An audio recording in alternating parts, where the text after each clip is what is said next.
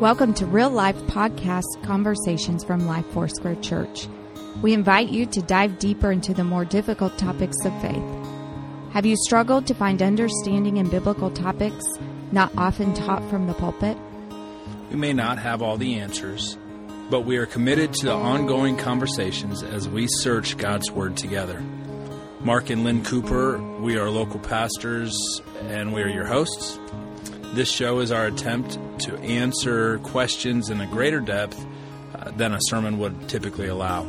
We look forward to the dialogue and conversations your questions will bring. You can email us at reallife at visitlife.org. This podcast will cover many biblical topics, some fun, some serious, and some will simply pique your interest. This podcast is sponsored by Life Foursquare Church it's pushed by Austin Hemon and Lauren Johnston. Today we are going to continue. This is our third week of politics, and it has been an interesting time in our nation as this is November 2020. And uh, we started this conversation around the, the time that we voted and here we are now on the outside of that. And politics is still quite the conversation taking place. Yeah. Yeah. We, you know, we wanted to, and, and rightfully so, engage just some dialogue or conversation about American politics, uh, the role of faith and religion within that, and how we as Christians operate uh, in both of those realms, right? right? And so often we hear lots of ideas or even um, concepts that believers have developed from politics or even how to navigate in the season. And one of the questions we've been asked over and over in this time is how do you vote? How do you decide who you will vote for? You know, I I often think in the idea of asking the Lord, which is what we've we've participated in asking the Lord, how should I vote? Not necessarily who should I vote for, but how should I vote? And in this season particularly, we have heard many believers talk about voting upon their values and their morals, okay, which which leads to quite a few conversations. And honestly, depending on your experiences, your uh, life, and and what life has brought you, you you'll see things very differently. And so the question is, can you mandate morality? So if I vote for someone depending on how I feel people should behave, my morals, my values, which happen to be biblical, can that then be mandated? And what happens then when we mandate morality? What is the fruit of that? So, this, uh, you know, a, a, good way of describing this primary topic for today, or just fleshing it out, adding some meat to it, we often hear um, statements, and I'll tell you, it's it's regretful that we hear this a lot, but we do, and I'm sure a lot of other people are hearing the same thing, and that is I, I don't see how you could be a Christian and vote this way, or I don't see how you could be a Christian and vote that way. And so that really introduces the the uh, the struggle between one's faith and one's political alliance or one's vote, right? And so, can we mandate morality? What a great question. Can we? Can we? First off, can we recognize that morality might be now, this has potential to stretch you a little bit, but morality can be a little fluid. As in, there are certain things obviously declared through the Word of God as right and wrong. However, there's a whole lot of other things that throughout history and throughout culture have shifted in different ways. Uh, through that spectrum of morality. And so, how are we going to mandate uh, morality? How are we going to say this is exactly how we ought to look at these kind of topics and how we ought to think about those who support this or support that, and and uh, and then what kind of conversations are we willing to have? Are we dogmatic in our approach to that, where we are unwavering uh, and unwilling to to hear an argument or a conversation that might seek to give us a different perspective, right? And mm-hmm. so what do you think, Lynn? I mean, where should we start as we start to unpack well, this? Where should we start with? I think idea? that when we have to look at mandating morality or asking people to use rules as their way to be moral, then we're just going to find ourselves in a very uh, difficult place. In fact, a lot like the Old Testament was, right? That everything was law based, everything was in the outward.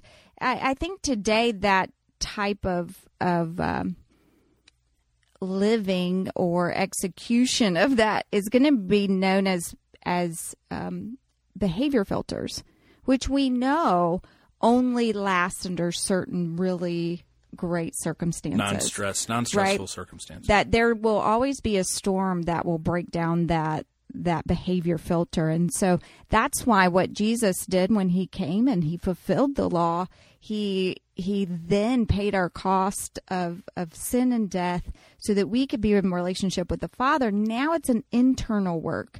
It is a work that is far deeper than just behavior. It is a work of the heart. And so I, I think you have to to also recognize that voting for morality or, or voting in a certain way, I, I wonder if it could also have its its issue of making or or people thinking that they are good and maybe they don't need a savior. And so there's there's always these underlying things. Now, the other end of voting for your morals and your values is understanding that when our nation does make decisions and laws that honor the Lord, the Lord blesses that. There's great blessing in obedience. And so there is there's kind of two ways to look at this when we're talking about voting for your morals or your values. So when we look back at some of the primary thoughts of our founding fathers as far as morality goes, what we can see is that in a majority of founding fathers, especially those who were most vocal or most instrumental in the in the drafting of the documents, um, what we find without fail, honestly, is is that there is a, an absolute recognition that the foundation by which justice, liberty, um, the the core of the American culture rests. That foundation is found within the the morals of of the teachings of Christ. You, to understand what a moral is, maybe you remember as a kid um, hearing your teacher tell you a fable or having a teacher you know tell you a story and then say hey guess what the moral of the story is we don't steal because if you steal, like this little fox stole a chicken or this or that, then you end up suffering the consequences of that action. Mm-hmm. And so the moral, it almost tells you what is to come when you do these things or act this way. It's like Jesus saying, a good tree bears good fruit and a bad tree bears bad fruit. And so the moral is the product a lot of times. And so when we look back at what the founding fathers have said and how they have um, really structured the establishment of the American culture, uh, like like for example, John Adams, he says. It is religion and morality alone which can establish the principles upon which freedom can securely stand. The only foundation of a free constitution is pure virtue. And so what he's referring to is the the the code or the parameter of morality, as flexible as it may be, finds it finds its boundaries and its restraints within the teachings of Christ. And and if you were to, you know, just when you get home tonight or or when you have a free moment, Google search some of those founding fathers quotes uh, about specifics like uh, Christian ethics, morality, faith. And what you'll see is you'll see that we are meant to operate with some some flexibility, right? Mm-hmm. We we ought to be a political system that affords people the right to be different, to think different, to worship God differently than we do. But at the same time, prescribe to the clear boundaries that the Word of God declares. And so, is that the Ten Commandments? Is that is that all that the Pharisees and the Sadducees would have had us live by? Is it is it something else? What do we see in the life of Christ that would show us uh, what morality ought to look like? You know, I mean, how, how do we? I'll tell you, as I as I view the landscape of our political scene today, I don't see a lot of forgiveness. I don't see a lot of grace. I don't see a lot of humility. I don't see these things, which, if you ask me, those are clear indicators of morality. How we look like Jesus is going to speak the most about our morality, not the things I do wrong, not the sins I have, not the bad words or the, the temptation, not those things. The, the faults don't necessarily speak the depth that the virtues do. And virtues are things that are virtuous. They're things that are right and good and and moral, right? And so um, I think that that's part of the conversation. It, it, it's easy for us to want to break it down into certain topics that mm-hmm. everybody who goes to church should be against, and everybody right. who goes to sh- church should and be for. It's clear that Scripture tells us that we are unable to look at the heart, right? And so often we get hung up on this. We see a behavior. In fact, if you if you remember in some of your basic psychology classes, right, that there's something called projection that takes place. And I think that we are seeing so much projection taking place in in not just believers but in our world where we are we are seeing things in others and and oftentimes that is an accusation and yet it is the very thing that lies within our own heart and we're right. unable to see it. For example, think years ago of Ted Haggard. The the last year before Ted Haggard, who who was a, a prominent minister, Huge failed um, with some moral indiscretion. He preached on immoral living and behavior the whole last year of his ministry. That's what projection is. And an unwillingness to see it in your own life. Therefore, I see it in everyone else. So we have a lot of of that projection taking place. That projection is an accusation of fear. That projection is an accusation of lack of faith. That you know, or that your rights are being. There's a lot of projection taking place. And so we have to come back into a place of alignment and say, okay, Lord, what are you saying to me?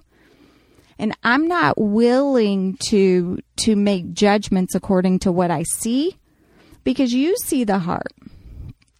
And I think the best place to always come into alignment with the Lord is to say, Lord, search my heart. Let's start there. Would you search my heart, the deep places that I don't even realize I've hidden? Would you search my motives?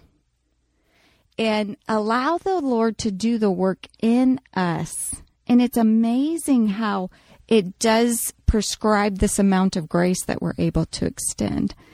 And as we pray and as we've prayed and said, Lord, how do you want us to vote? There is the question of then who should I vote for, right? which we've heard so much about in this time. And so my question is this, and it, it it's a question that is difficult to answer. But if every person in America prayed and asked the Lord, who should I vote for? Would every American or every Christian, however you want to phrase this, because I think the answer is the same, would they hear the same answer? Would they hear to vote for the same person? Hmm. That is such a great question. I highly doubt it. Um, I don't doubt it because I don't think God communicates the same thing. I, I, listen, I, will t- there's a there's a there's a, uh, a scripture in Proverbs. I can't remember exactly where it's at right now. I'll find it for you in a second, maybe before this podcast is over. But the scripture in Proverbs says this something like this. It says, "the uh, the lot is drawn and lands in the lap, but the Lord determines the future. The Lord determines the future." And so, as God, as people in America, Christians would pray and say, "God, who do you want me to vote for?" I believe this. I believe God would give them clarity on who to vote for. Um, and I think that it would transcend a lot of the moral parameters that we have, and people would vote the way that they're led by the Spirit. People would vote the way that they hear the Lord speaking. I believe the Lord would speak the same thing, but people hear differently as well. Mm-hmm. And people have, uh, you know, it's not always that we hear clearly. Uh, it's not that the Lord doesn't speak clearly, it's that we may not hear clearly. And so, what about those that are so adamant that God had a choice for who he wanted us to vote for for president. And and I ask because this is the rabbit trail this leads my mind on or or where I often find myself is is asking this question.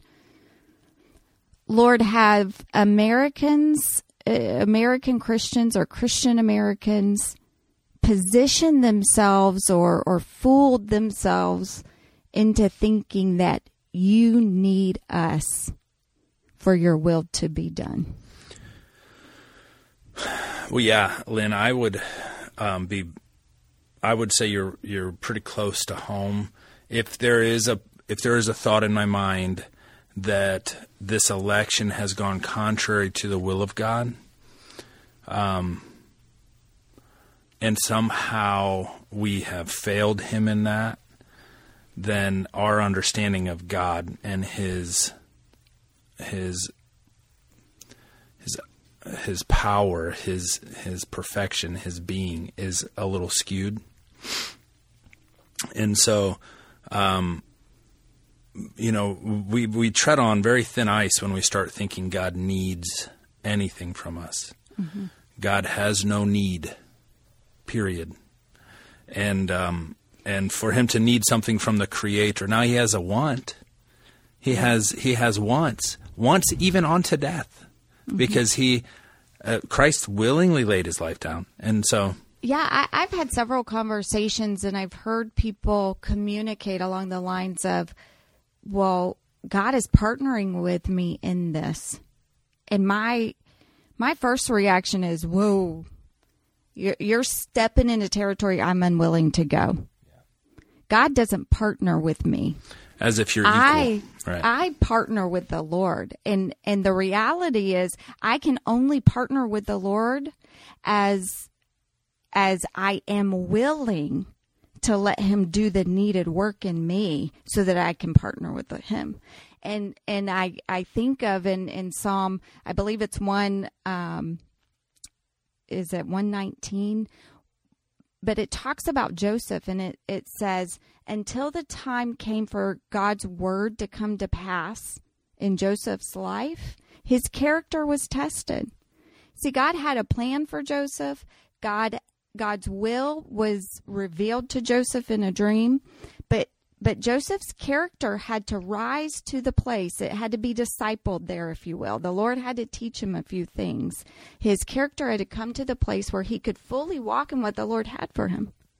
And what we have to realize is that that partnering with the Lord is every bit connected to how willing I am to be corrected, to be teachable, to be pliable, and am I willing to continually every day die to myself, abandon all my rights, maintain hope, and follow Christ.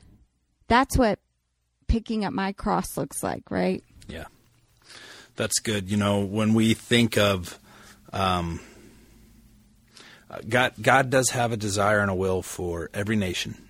He he he uh, is primary and paramount in the raising up and the falling down of nations, and all authority is given by God. So He has a will, and as we seek to hear the Lord, as we partner, like you said, partner with Him, not demanding or expecting that God partner with what I want, but to partner with Him, and really that is just a submitting of your will to His.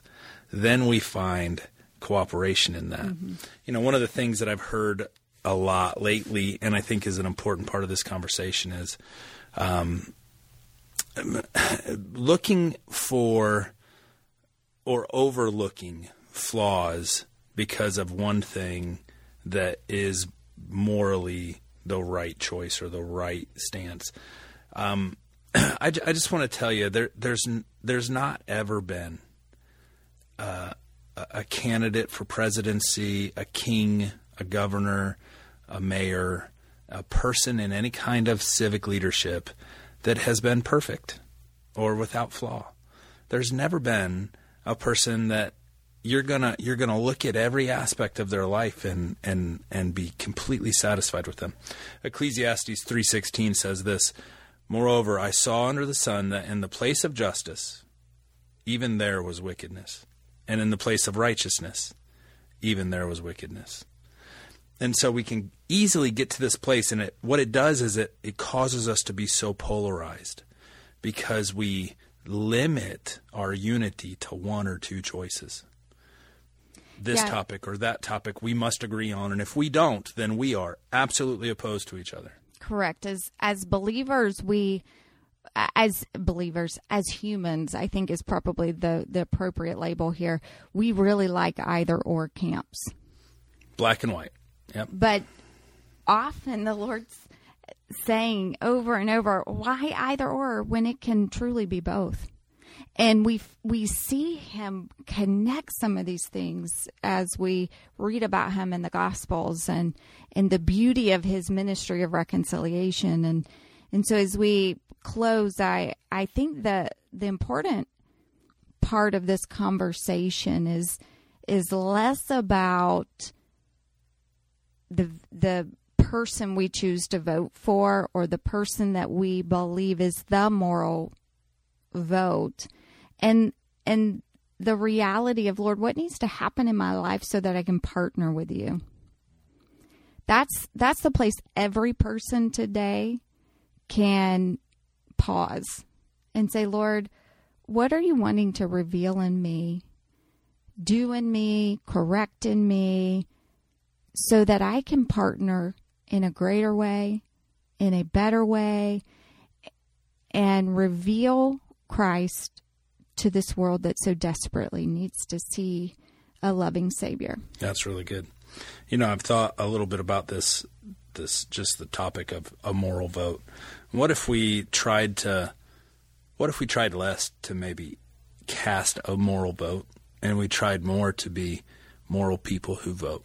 Mm-hmm. you know. And so if we just looked in ourselves and thought the responsibility of morality is mine, not I'm not going to put that on someone else. I'm going to own that myself. Right. And then as a moral person casting a vote, it's going to be a proper vote. It's going to be a right vote because the moral the the morality in your life demands it. Yeah. And and and to be then somewhat satisfied with less than perfect yeah. people for those of you that are saying, Yes, I, I want to do that, Lord, how do I begin and do that? And we first want to backtrack to some things we had said earlier in podcast. If you're not a Bible reader, become a Bible reader. And a great place to start with Christian disciplines would be the book of James. James is an excellent place to start. Colossians is another great book to start. And as you read through those books, reflect and ask the Lord, how can I partner better with what you're doing? We want to thank you for joining us. We would love to hear your thoughts about today's topic. Send us an email at reallife at visitlife.org to give us your feedback. Real Life is a weekly podcast ministry of Life Foursquare Church in Decatur, Illinois. We hope you have a great week and look forward to continuing our conversation next time.